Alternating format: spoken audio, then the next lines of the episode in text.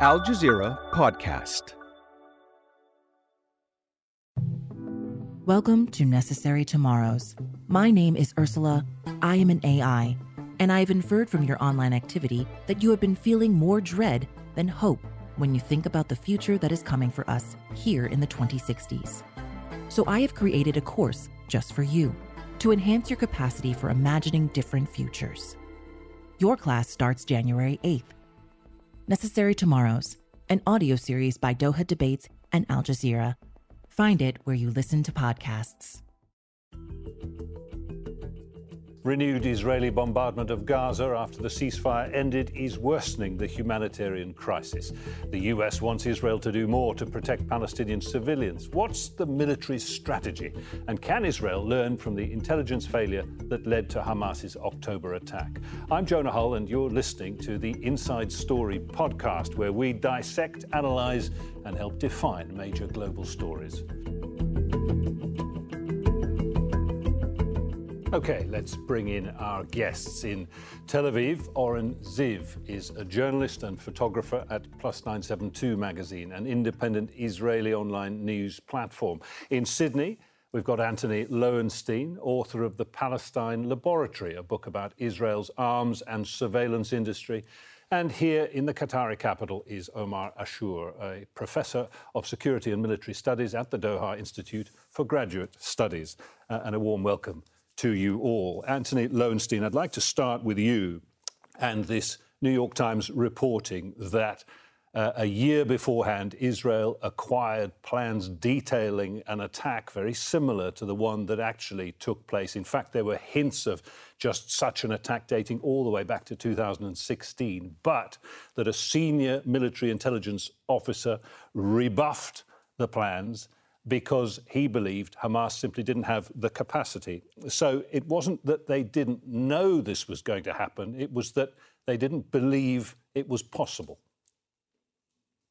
I think that's correct. I mean, obviously, like any report at the moment, we have to take everything with a slight degree of salt. Not that the New York Times report might be wrong, but there's so much we still don't know. One of the things that I discovered in my reporting over the years before October 7th for my book, but certainly since, is that Israel, I think over the years, like the US in many ways, has believed that technology on its own, surveillance tech on its own, will keep them safe. It's believed somehow that 2.3 Palestinians in Gaza would be docile, would essentially accept their imprisonment. And yes, it does appear that Hamas was making plans. In fact, I've been reading reports that there were many Israelis on the Israeli side of the Gaza border who had seen Hamas militants rehearsing something, and they were reporting back to that to the Israeli officials, and they essentially were ignored, including many Israeli women, and they were dismissed, I think, which sort of goes to the heart, I think, often of a very patriarchal society in many parts of the Israeli intelligence. And indeed, in terms of the New York Times reporting, the analyst who signalled the greatest sense of threat was also a woman.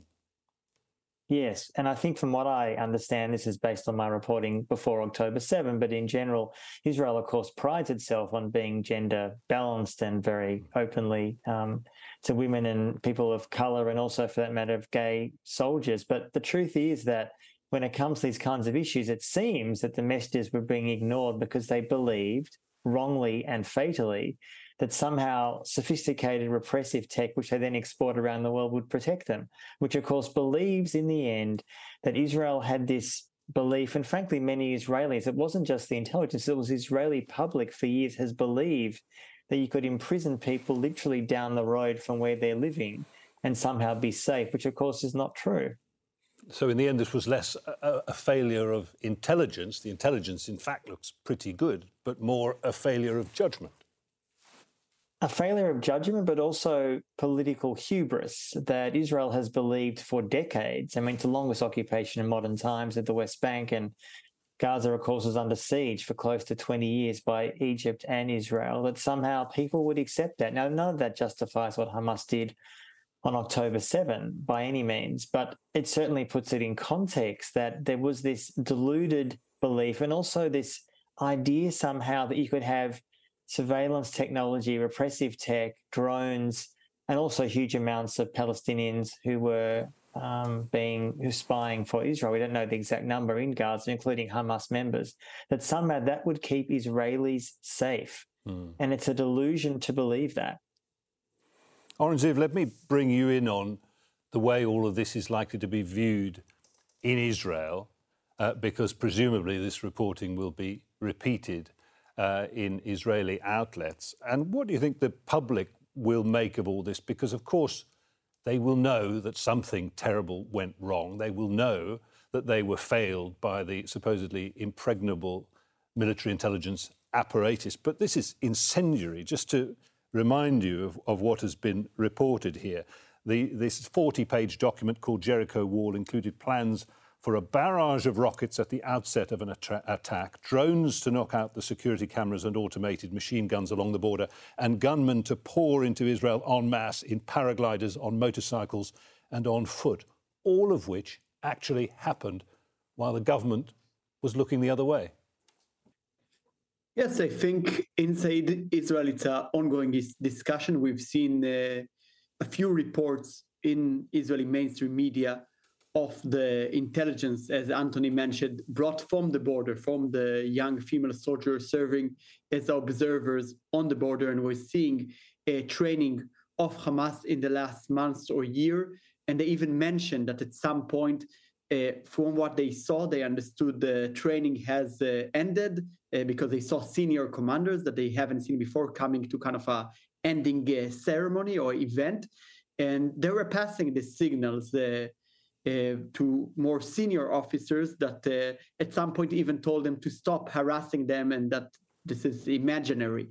So I think in general, all the Israeli public across the political spectrum in Israel couldn't imagine such an attack because people thought the army would have the intelligence. And as we see, it wasn't only a problem of intelligence, but also of understanding when this might happen, like having a specific intelligence on the weeks or months this could take place. Now, people across the Israeli public are now busy with...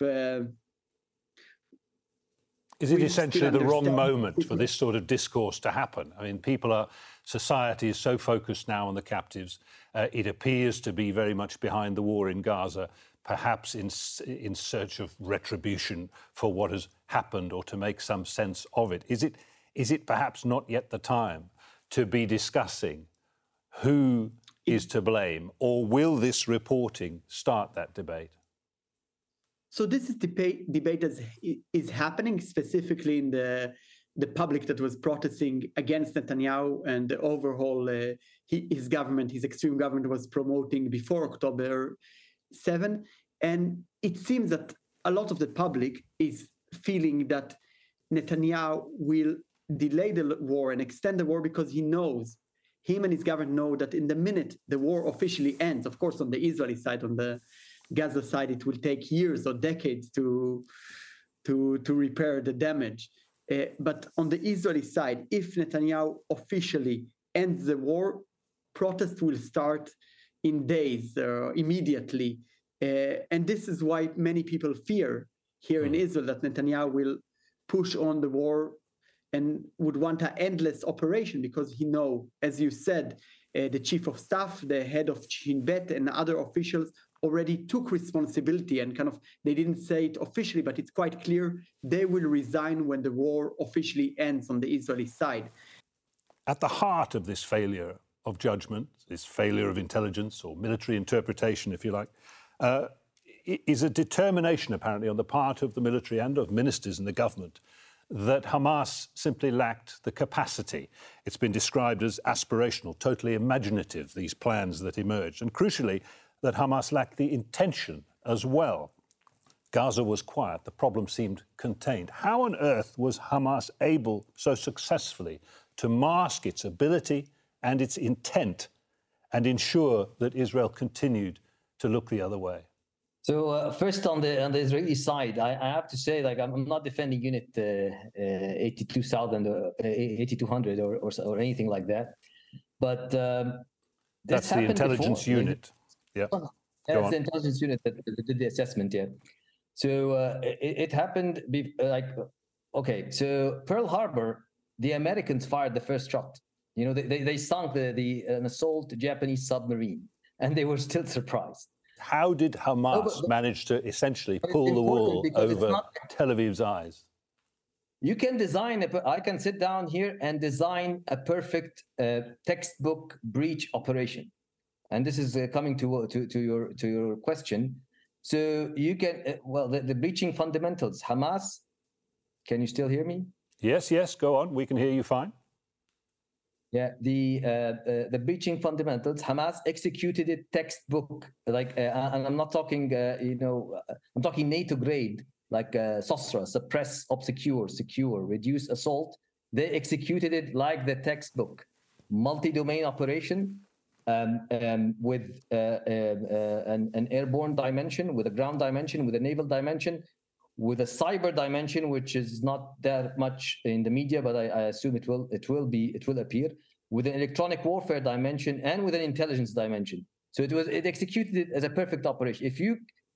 So you can do this on paper, but then to actually do it in reality, the amount of planning, training, logistics, men, munitions, weapon systems. Then this is the issue, and I think this was the main failure on the Israeli side.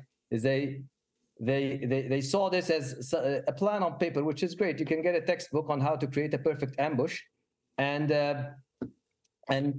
in that case a large scale breaching operation, and then leave it on the paper. But then how Hamas did that. I think that was a very, very long process of preparation. I think some of the documents that were captured go back to October 2022, the issuing of orders in terms of training. So we were talking about a year, but probably there was another year of reaching this level. So we're talking probably about 2 years of preparation. We're talking about, because it was a Hamas elite, for example, it was a regiment-sized formation. So we're talking about in the range of 1,000 fighters. Those were the almost tier 1 NATO grade, fighters. If you looked at the rest behind them, every single mistake in the infantry book was done, was committed in a way. So the level of training is very. So I guess they focused all the resources on a particular. And they were doing all of that. They were doing all of that essentially in plain sight, under the glare of Israeli intelligence, and with politicians in Israel believing that Hamas wanted to get visas, work visas, to be able to work inside Israeli territory. That Hamas did not want war. All of which. Oren Ziv leaves, as you were saying there, Prime Minister Netanyahu looking intensely vulnerable when the dust of war settles here. To what extent do you think, and you were alluding to it there, that pursuing this war is for Prime Minister Netanyahu individually an attempt at putting off the inevitable moment when public opinion turns against him, when he loses his job, and possibly worse? First of all, it's important to mention that Netanyahu and the more extreme parts of his government, until a week ago that the agreement was signed, the hostages prisoner deal was signed exactly 8 days ago, it seems that his government has gave up on the hostages, and only the public pressure, the protest of the hostages' families and tens of thousands of Israelis going to the street despite the sirens and the rockets that were fired from time to time into center Israel. The protests and the actions of the families and their supporters led this extreme government to agree to this deal, because we heard Netanyahu saying a few times that eliminating Hamas, and we can talk about this target later, and returning the hostages is equally important. And according to different reports, we've seen that already in the first days of the war, Hamas offered a deal of the Israeli and the Israeli children and women in exchange of the female Palestinian prisoner, 30-something Palestinian prisoners, and the Palestinian minors in Israeli prisons. And the government rejected this deal, opened a war to satisfy the sense of revenge in the Israeli public and to show they're doing something. And after a month, on the Israeli media figures, and the government is claiming that the military efforts allow this deal to happen in better conditions to Israel, which I disagree. So I think already we're seeing the public pressure helping here to achieve this deal and the government to agree to ceasefire under the condition to renew the war. This is something Smotrich and Ben-Gvir and other ministers demanded, that the ceasefire will not be too long, in their opinion. And I think now, slowly, we will see bigger parts of the public going to protest directly against Netanyahu. We've already seen some of the people, some of the families of the victims killed and murdered on October 7 protesting in front of the parliament. We've seen small protests in Tel Aviv and Jerusalem. But I believe as this goes on and more people in the public will realize that Netanyahu is really not setting goals to this war, and, you know, talking generally about eliminating Hamas, but not talking how to do it, and more importantly, not talking what will happen on the day after in Gaza. We've seen Yair Lapid, head of the opposition in Israel, publishing a document today talking about the day after in Gaza, talking about international interference there and other points.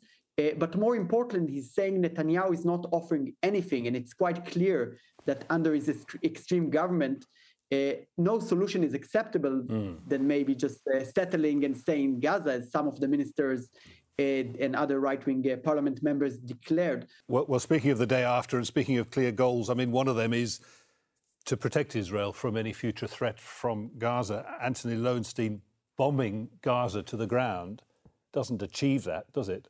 There need to be other ways, intelligence-driven and led methods of protecting Israel from whatever threat it perceives to exist in Gaza beyond this war. I think that's right. And it's interesting, I note in the last 24 hours in Haaretz, the Israeli newspaper, there were comments that many of the Arab states who publicly have been very critical of Israel, and of course many of them in the last years have signed so-called normalization deals with Israel, are saying privately, according to this report, that in fact they'd be happy for Hamas to be militarily defeated, assuming that's even possible, because they regard Hamas and the Muslim Brotherhood as a threat to themselves in their own countries, wherever it may be in the Arab world. Look, ultimately, there is no military solution here. Israel has currently destroyed the northern part of Gaza. They seem to be moving into destroying the southern part. And of course, that can only lead to one conclusion, which is that the idea ultimately is to make it uninhabitable for the vast majority of Palestinians there. And I see in the last 24 hours more reports in the Israeli press talking about how elements within Netanyahu's government, their vision, if you can call it that, is to have as few Palestinians as possible left at the end of this. Doesn't mean they're going to kill all of them. It just means that to potentially find ways to remove them.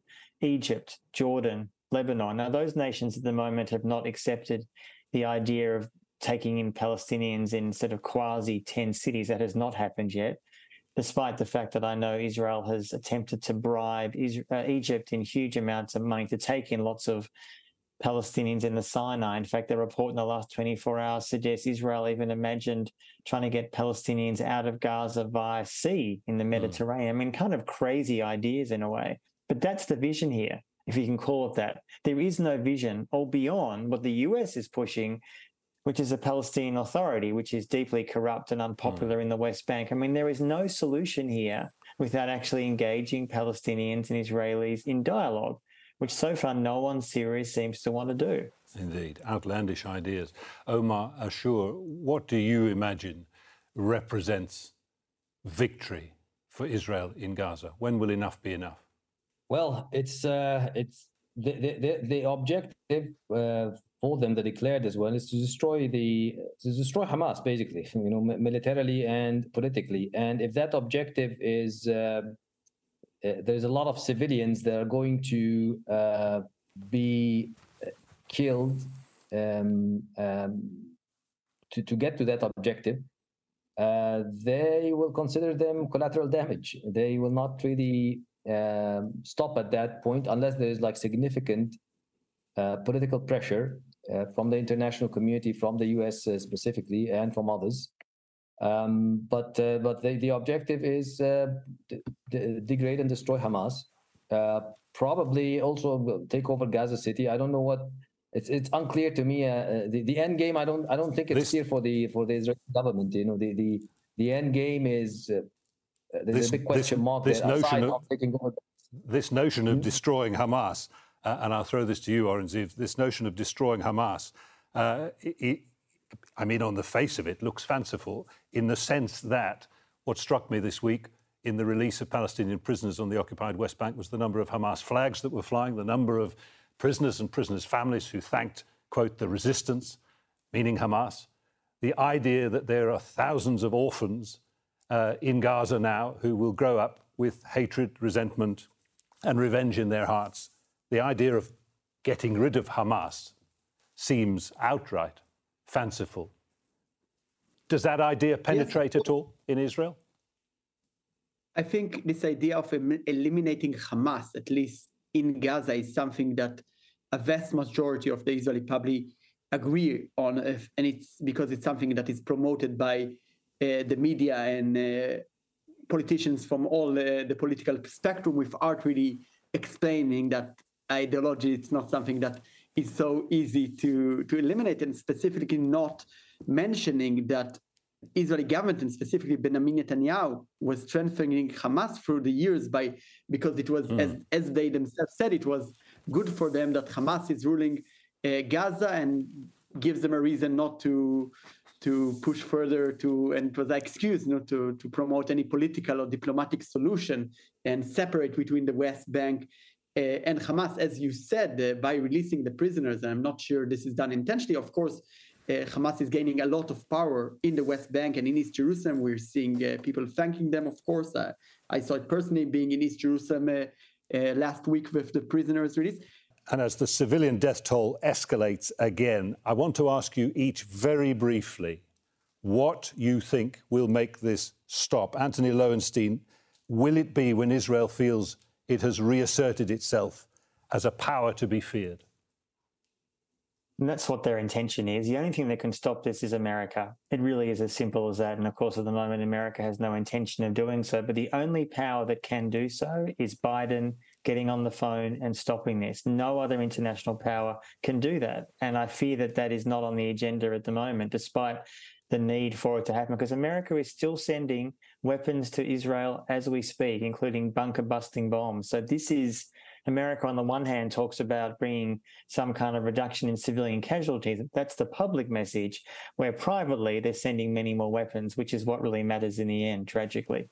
Oren Ziv, will it be when Israeli public opinion decides that enough killing of civilians in Gaza is enough and that this is one man's war and needs to end? The Israeli public is not really looking on what's happening in Gaza. The Israeli mainstream media is not really bringing the images, the interviews, the things we see on your channel and other international channels. So the public is not really aware to the amount of destruction and devastation in Gaza. Not yet, and unfortunately, perhaps. Not yet, perhaps. And I think they're not aware of all the international reactions to that. And unfortunately, I'm saying it very sadly, I think for the Israeli public, with the sense of revenge and sadness and with the statements for politicians, nothing will be enough. So I think, as Antony said, this is about international pressure and not about the Israeli public. No space then for the suffering of Gazans. I understand. I'm sorry. We've got to move on. Omar Ashour, finally, last word to you. Will it be when Hamas gives up? It could be if we don't know how much is left in Hamas's arsenal of men, weapons, and munitions, and tunnels. But we know it's Gaza is under siege, under double siege, one from around Gaza and one around the north, and probably there will be a third one around Gaza City. So it could be, but it also could be if as my colleagues said, international pressures on one end, change in the public opinion on the other that affects the decision makers. Determination, but also the casualties. Israel is very sensitive to casualties, and we're talking now about figures that exceed 15 years of war in South Lebanon. 1985 to 2000, Israel lost about 300 soldiers.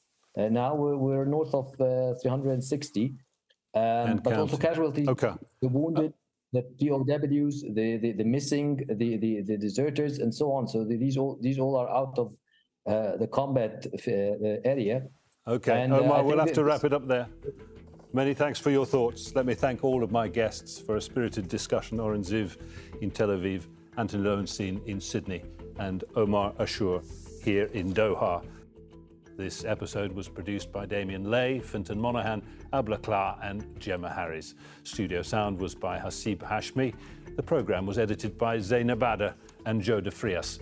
But be sure to subscribe to the Inside Story podcast to catch every episode. Thank you for listening. Tune in on Sunday for our next edition.